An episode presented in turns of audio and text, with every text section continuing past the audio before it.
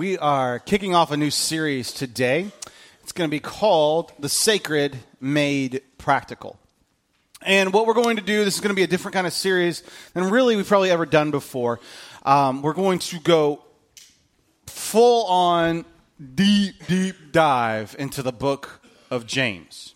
And so if you, um, James is one of my favorite, favorite, favorite books of the Bible. Um, it is so practical. Um, you read it and you go, oh, and you read it again and it feels like God just smacked you in the forehead with a two by four. Then you read it again and he got the backside. It just it, it's so practical over and over and over again. And so what we're going to do here in this moment is we're going to step into James and we're just going to stay there. And so um, we've we do a lot of different kinds of, of preaching here at the church. We do some topical stuff. We do some uh, stuff that goes along with our small groups. We do. Uh, this is going to be like serious, deep the big churchy word is called exegetical.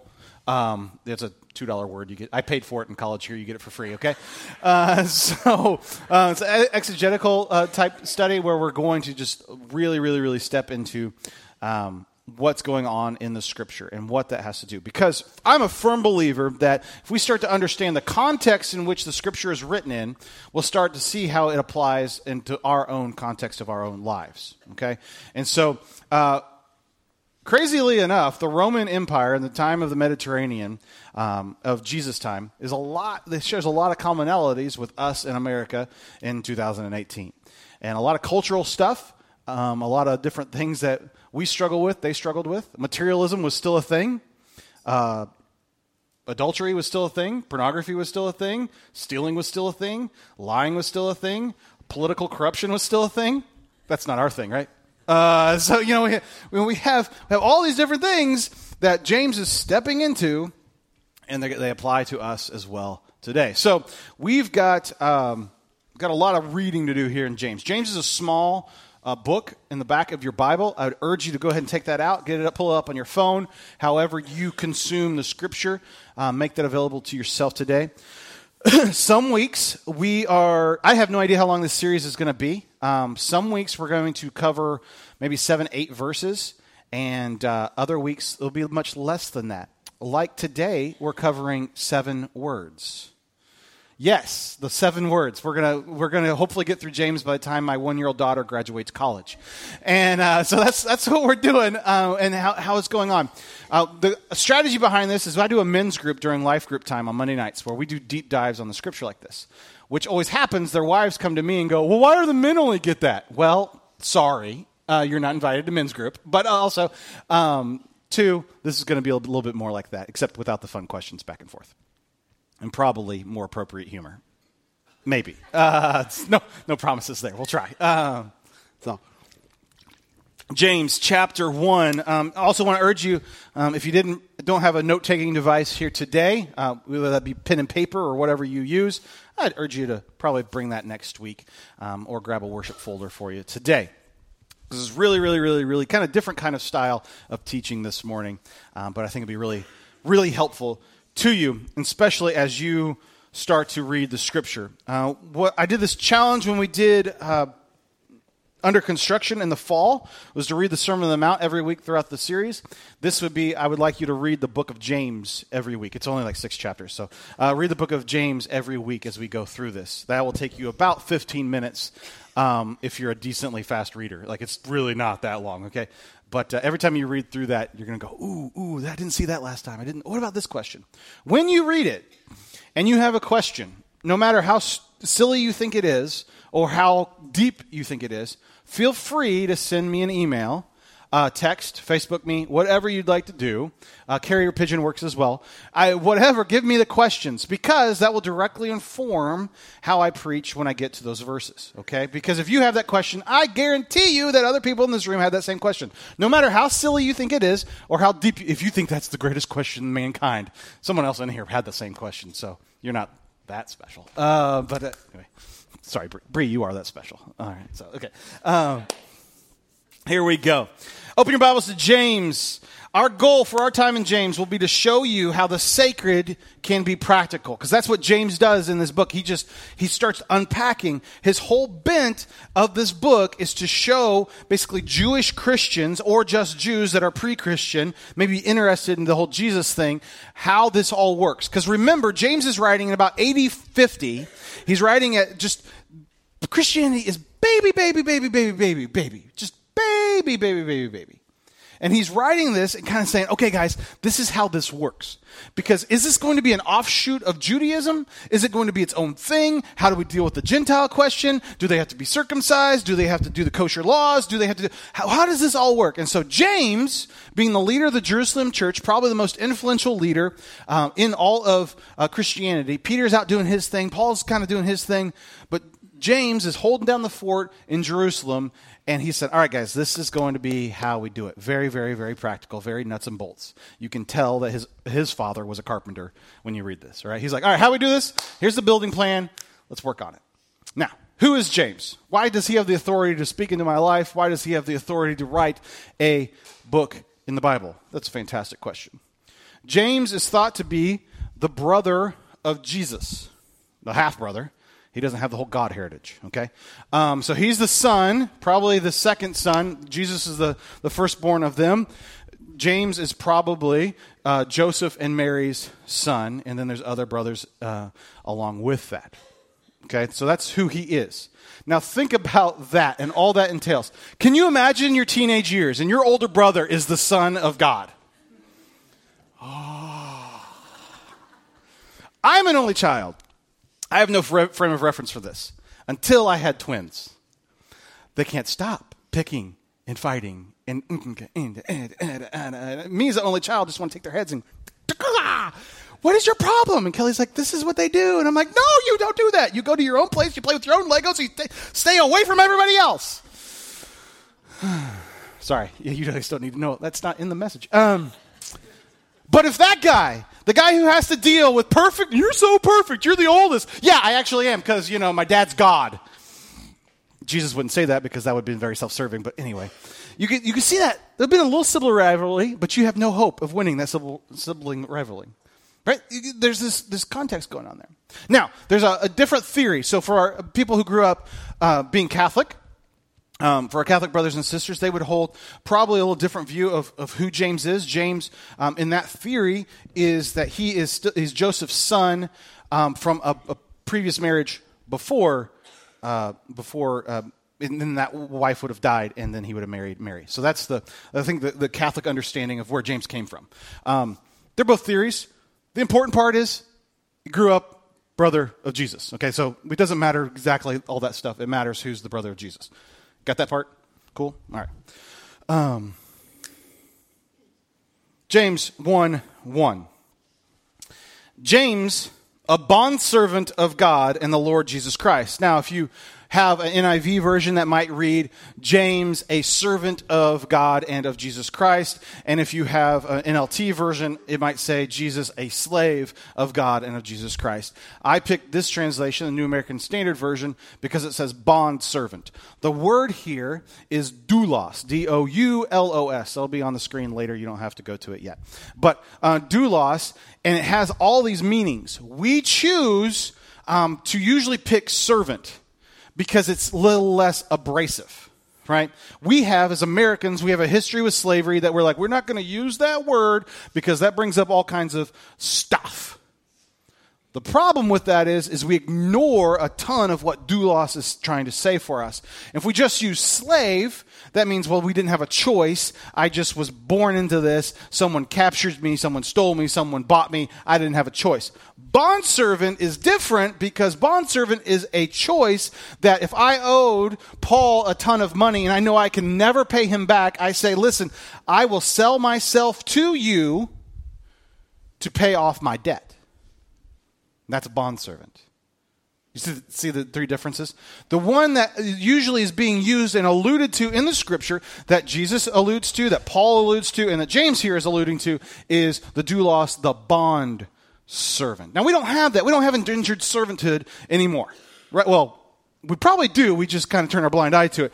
But uh, ask any college student about student loans, and they'll probably say, "No, I still feel that way." Um, but the bondservant is the attitude in which we're, we're going for here today, and I want to I want to hit that. But we're gonna we're gonna explore that a ton today. So, kind of get ready um, for some more doulos talk. All right, James, the brother of Jesus, is the author, and this is important to see because James is saying, James, the servant, the slave, the bondservant of God and of Jesus Christ. Can you imagine any of your children or you yourself saying to any of your siblings, I am beholden, I am servant, I am slave to my brother or my sister? Could you imagine that?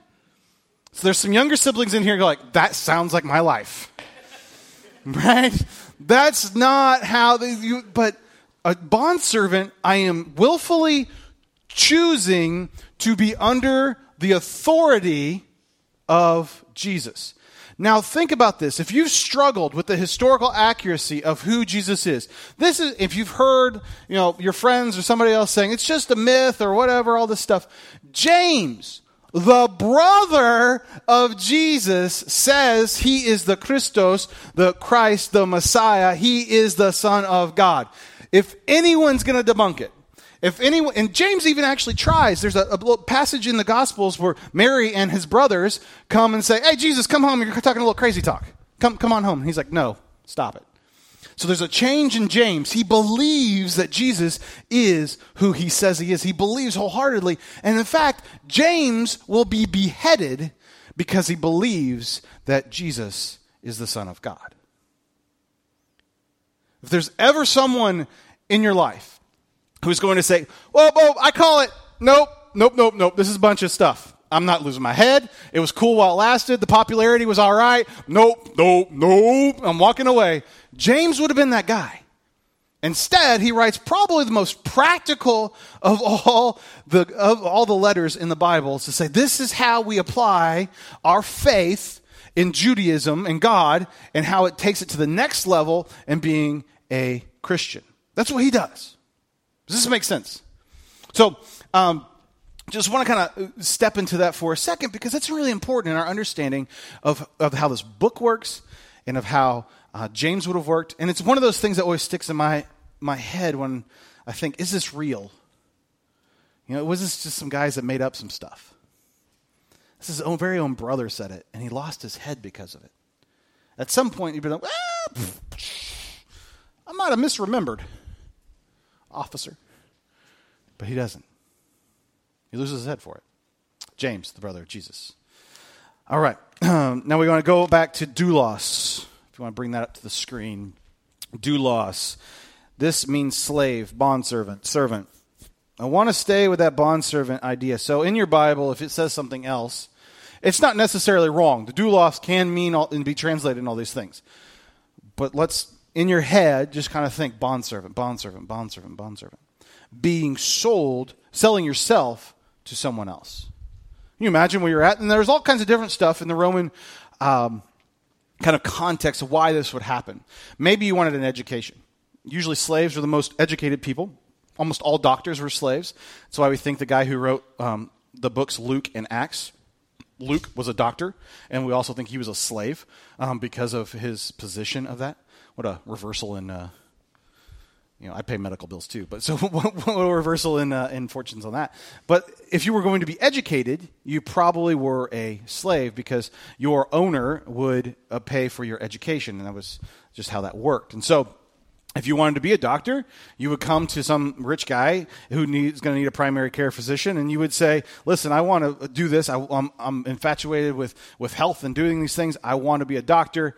Will you buy my, me and my education?" And so there would be this transaction of I would buy it. Maybe you are on the run. Maybe you have incurred all this debt, and you are going to someone and saying, "Listen, I owe you a lot of money," like I talked about with Paul.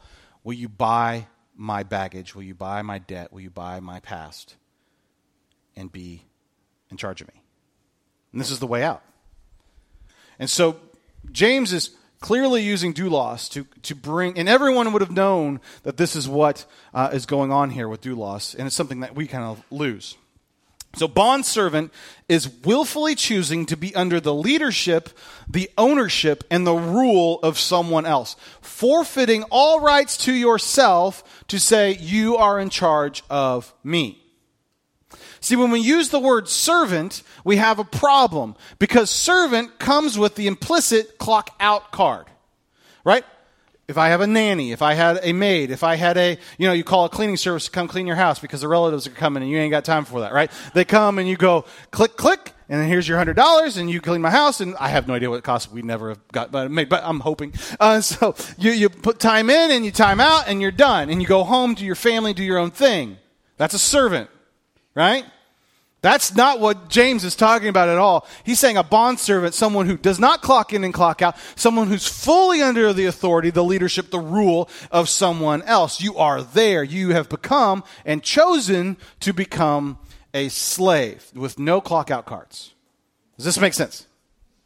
See the difference? Why that's an important distinction to draw in that? Because if I'm honest with myself, and you're probably honest with yourself, that you have a kind of a servant mentality when you're talking about Jesus and Christianity, is you clock in on Sunday morning at 10 a.m., and if, if Jared's not done preaching by 11, you're already clocking out whether I'm talking or not. I've done that, and I'm the one preaching. Okay, so you. True confessions. Uh, right? And we have this clock in, clock out. I'm going to be a, a I'm going to do that now and here and and and what works. Not this lifestyle of a complete submission. And there's a problem is we flip this, we get this so so messed up is we see ourselves as the owner. We see ourselves as the boss, and we're like, uh, Jesus, if you could get on that, that'd be great. If you could do this, that'd be great. And your job description is this, this, and this. And if you could handle that by Tuesday, that would be fantastic. The slave is not the master of this. See the problem with that? Our attitude as we become Christians, our attitude as we step into this lifestyle of being a Jesus follower is saying, no, no, no, no. When I become a Christian, I become a bondservant. I come with all my baggage, with all my stuff, with all the junk, with all my past, with all the things I've done wrong and all the stuff I will do wrong. And I say, I need you to be my Lord. I need you to be in charge. I need you to take care of it all. Do you see the, the difference in that? Because we do that all the time. We do it all the time. But that's such a wrong way of viewing the way this whole works out. And so, in just these few little words, James is writing to Jews all over the Mediterranean. What he's saying is, I am a doulos. I have chosen to be a slave of God and of Jesus Christ. I've chosen to do it. I'm putting myself under his leadership, his rule. Isn't that beautiful?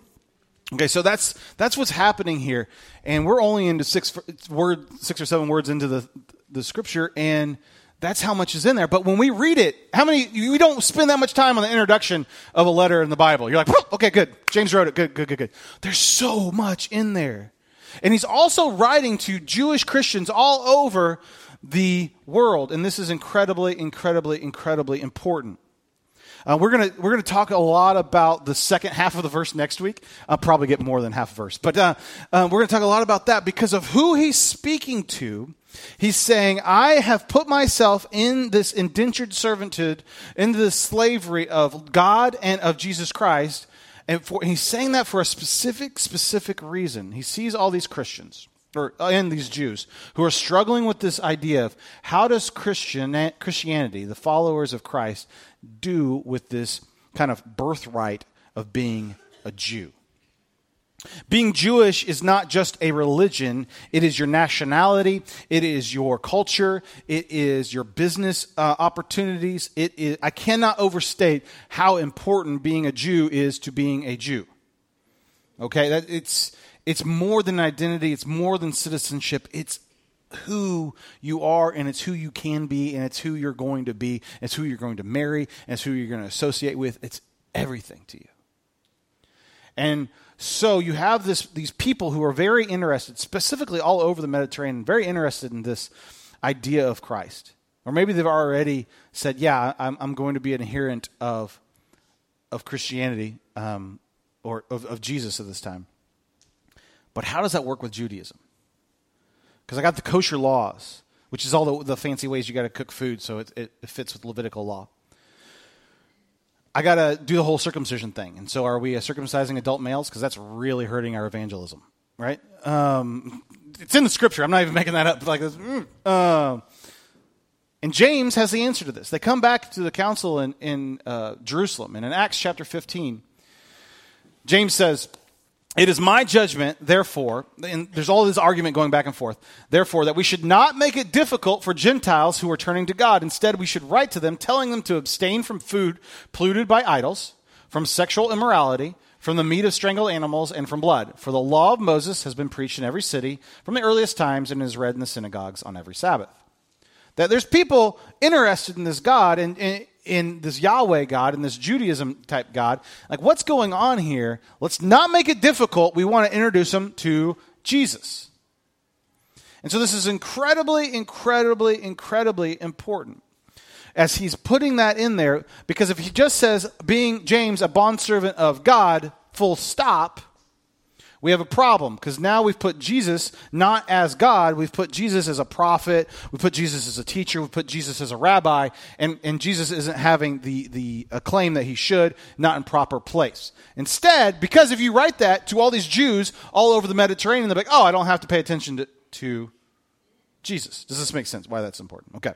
And so he says, James, a bondservant uh, of God and of the Christ Jesus, and for them, they would have read the Messiah, the chosen one, the Son of God. Boom, okay. That puts it in parameters here. This bondservant idea.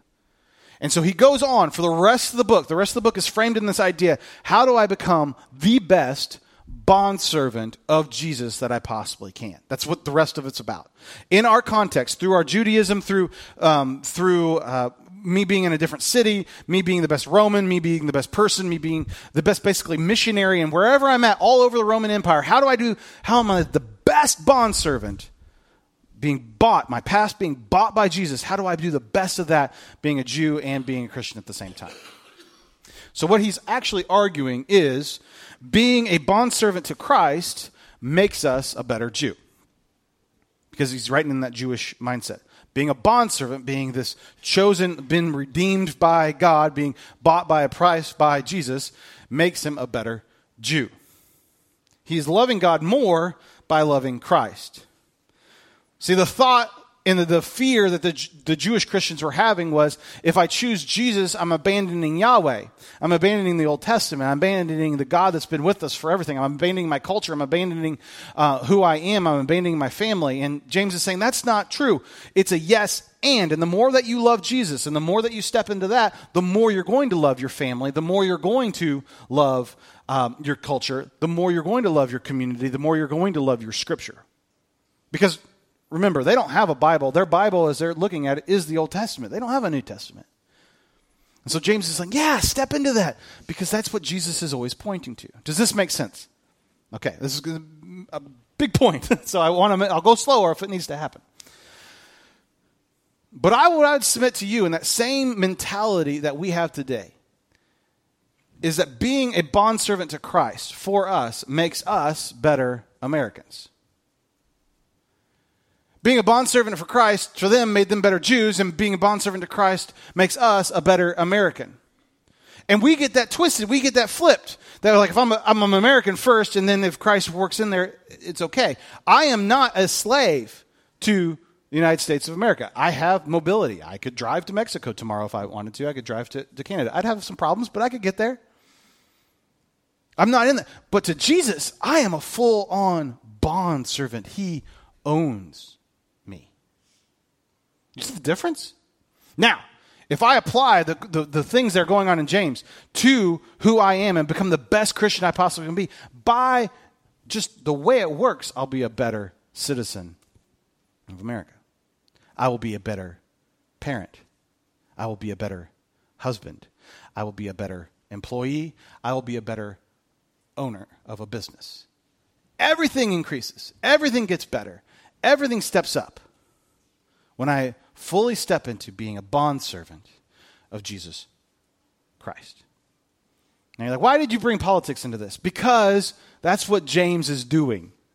Because the political question was, am I supposed to get fully into Judaism and protect Judaism? And am I supposed to hunker down and be like, no, you can't do this? No, no, no, no, no, no. It wasn't about the parties. It wasn't about the Sadducees. It wasn't about the Pharisees. It wasn't about the Zealots. It wasn't about all the, uh, the Essenes, the political factions that Jews had. Just like I'm saying here, it's not about being the Republican or the Libertarian or the, or the Democrat or whatever. It's like, no, no, no, no, no, no. I become the best sold out servant of Jesus Christ I possibly can be, and then I will be the best American that there ever was. That's where we need to be heading. Amen. So I bring those up not to get stuck into in politics stuff because, like, you know, church as a paying a pastor, I get to talk about the mo- the two things that you're not supposed to ever talk about. Three, I talk about money, I talk about politics, I talk about religion. Yay! Great conversation starters with everybody else. Feel awkward, um, but we have to step into this because we have to reclaim this moment to say, wait, wait, wait, wait, wait, because I have friends in this church in this moment here that are incredibly farther left of me on the political spectrum. And I have friends in this church right now that are incredibly farther right than me on the political spectrum. And you know what? We can get along. And we can do life together. And some of you who are on the woo, as far as I'm going, I don't know how this relationship is going to work. We're going to hit and it's going to be like Hurricane Sandy, a superstorm. And you guys go on vacations together. And I don't understand how it happens. You know how it ha- happens? Is we keep our eyes on that. Because being a bondservant of Christ it takes care of all that stuff because if I keep the main thing the main thing, I don't have to worry about all this blah, blah, stuff. Let's be a bondservant of Jesus Christ. So, how do we operate as a bondservant? What does this have to do with us? How do we make practical choices that's going to affect our lives? How do we w- work through all that? The rest of James is all about that. And so, um, we're going to just kind of quickly go over some of the topics that we're going to cover. Because when the, the, the thinking sometimes is if we do an exegetical sermon series and we're going line by line through the scripture, it's not going to be very you know applicable to my life. Well, this is just a few of the things that James talks about, and so this is coming up in the next couple weeks. Uh, we must submit our priorities to Jesus. Anybody have a problem with their to-do list? Right? No one raised their hand because you're like, I'm here, Jared. I'm here on Sunday morning. Uh, we must submit our priorities to Jesus. Kids, mess up your priority list so stinking bad. Like, Bowen has been playing baseball for three weeks. We've already had something scheduled on Sunday morning at 10 o'clock. We already had a makeup game during a dress rehearsal for something here at Sunday morning. We haven't played our first game yet. I'm already making these choices, right? We must submit our priorities to Jesus. We must submit our actions to Jesus. All of it goes to Jesus. If we are a bondservant, that means we're not the master. We're not the one who says, do this, do that, do this. We are saying, you have bought and paid for my past, my stuff, my junk, and I am under you. We must submit our tongue to Jesus. Ugh even what I say, but I like saying those pithy comments. I come back. Must submit our priorities, our actions, and our tongue to Jesus. We must submit our money to Jesus. What? what Stop talking, Jared. We must submit our money to Jesus because, guess what, guys? It goes back to the bondservant mentality. If I am submitting myself and I'm saying, Jesus, I need you to buy my past, my junk, my, my, my, all my debt, then I'm submitting to you because I'm now becoming a bondservant to you. Do you see how under, understanding that one little word, doulos, is so important to how we understand how the whole Christianity thing works? Okay. We must, there's more. I know you guys were excited about that. We must submit our marriages to Jesus. We must submit our marriages to Jesus. The outcomes of our marriages, the conversations we have with our marriages, the chores that have to be done at house. We have to submit all of that to be God honoring. Now that's difficult because that person's crazy and they live with me and they don't go away because this is their house too. I mean, I don't have any of that problems, uh, but uh, you, you, you have crazy people you live with, not me, because my wife listens to these messages. Uh, so we must submit our parenting to Jesus, and the only way you're going to survive parenting is my kids get older. Um, when Lucy is 14 months old. I can control her. If she starts screaming and crying, I can put on the sound machine, put her in the crib, and be like, bye. There's nothing in there for you to choke on, nothing for you to do. I'm cool. Ah, wusa, wusa, wusa, calm down, right? I can, I can control her. My kids, my twins are eight. Choking is not a, a acceptable po- possibility of habit, right? Like, ah! some of you are like, oh, it is in certain cases. Uh, so, um, you know, you can't. You're like they, the older they get, the less you can control them, and that's just the way it works. We the only way to survive these little hellions that we're raising uh, is because they're just like you, so you know exactly what you're getting is by submitting our parenting to Jesus. Kendall acts so much like Kelly, and it drives her bananas. And Bowen acts just like me, and it drives me bananas. She's got all the patience in the world with Bowen, and I got and she. Kendall drives her bananas. Like it's so funny. I'm like, what is the problem? She's just like you. And she's like, how do you live with me? I was like, well, I'm going to leave that. See, I submitted my tongue and I didn't say anything, so it's good. Gold sticker. Uh, all right. We must submit, and this is interesting. We submit our health to Jesus. We are consumed with longevity of longevity of life. Our whole like our whole idea of who we are is I got to live forever. I got to live forever. I got you know do all these health things, and um, I got to run this much, and I got to eat these lettuce. And uh, you know, Bob Barker, the guy from like you know whatever it was, the amazing whatever his show's on. Not Bob Barker. Uh, Bob. Uh, what's the other Bob? Bob Harper. The guy from Biggest Loser. He's like the most fit guy in the history of mankind. Had a heart attack. I'm like, hey, I can eat whatever I want. The most fit guy I've ever seen. Uh, yeah. So that was not not pushing me to eat better or work out. I was like, well, if he's gonna, there's no hope for me. Uh, but we must submit our health to Jesus. Why? We get so consumed with all the things that we have to do to maybe live another year or whatever, that we make living longer our God, not God. This is hard to think about. It's so hard to work through because our health, like we, that, that, that consumes who we are. But really, when we are the bondservant of them, we put it all into Jesus' hands. And that's so important. So important. That's how we can deal with some of the really the curveballs that our, our body fails us. Our body all of a sudden just starts doing weird things. You're like, what's going on? Why is that happening? We submit our priorities, our actions, our tongue, our money, our marriages, our parenting, and our health to Jesus.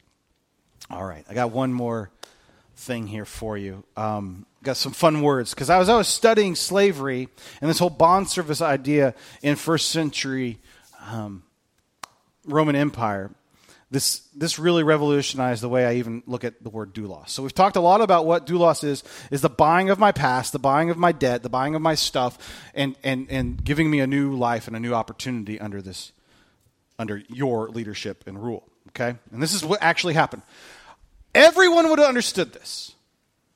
Everyone in the Roman Empire would have understood this idea. We don't understand slavery. We think of slavery as it's a, like a race thing, and, and, and the whole, we are jaded by, uh, and rightfully so, um, the, the horrendous atrocities of slavery here in this country. However, the Roman Empire is not, ba- there's race issues going on, but it's not based on that. It's a social economical thing that anybody could have been a slave at any time. 40% of working age adults in the Roman Empire were thought to be slaves. To put that in perspective for you, 40% of working age Americans have college degrees. So, every, just think in your mind right now everyone you, that you know that has a college degree, associates or bachelor's or master's or whatever, is now a slave. For me, that means I'm a slave. It means my wife's a slave. It means my dad's a slave. It means my mom's a slave. It means all my best friends are slaves. It means uh, Johanna's a slave. That means uh, Mike was a slave. That means that's crazy. Now I'm not trying to brag that everyone's got a college degree in my family. It's just wow, forty percent. That's insane to think about this. And so, what happens? Like the whole government, the whole structure, uh, the whole way in which it's it's doing is forty percent is had had experienced. You knew someone were married to, or your kids were at some point experienced being a doulos, a bondservant. Does that bring it home a little bit for you? To me, I was sitting in my office and I read those stats. I was like, what? Bondservant. Now, there's this thing in, in, built in the culture called manumission. M A N U mission. Manumission. It's the buying or being given freedom. And so bond servanthood was usually, it was kind of an unwritten rule. It was usually about 10 years you would submit yourself. So if I went to Steve and said, Steve, I need you to buy me on my debt and all my past and all this stuff, and then I would start working and he would have a, a bank account where I started earning a dollar a day for the next 10 years. And then at the end of those 10 years, he said, hey, Jared, today you bought your freedom. But that even that buying that freedom, that's where the actual the word liber, uh, libertas comes from. The idea that we have of liberty comes from this being set free of a slave in the Roman Empire. I thought that was kind of neat when I was, was thinking about it. But so as Steve sets me free, now me and Steve have a tra- uh, transactional relationship where he has now I have I'm beholden to him. He set me free. I'm pretty happy with Steve, right? So there's almost this Godfather type mentality Steve's like, You got your freedom, but there may be a day in which I need something from you. And you, got, you guys all have the scene playing in your head, right? Uh, there may be a day, and I, it may never come, that uh, I need something from you. And now I'm beholden to Steve for that. And actually, the, the, if you're a Harry Potter fan, he is, his technical term is a Patronus. So you're welcome for that. Uh, so anybody who read the books, like, oh, how funny. Um, so he is now my patronus, which comes to the fact of he's my protector, he's my sponsor, he's my benefactor.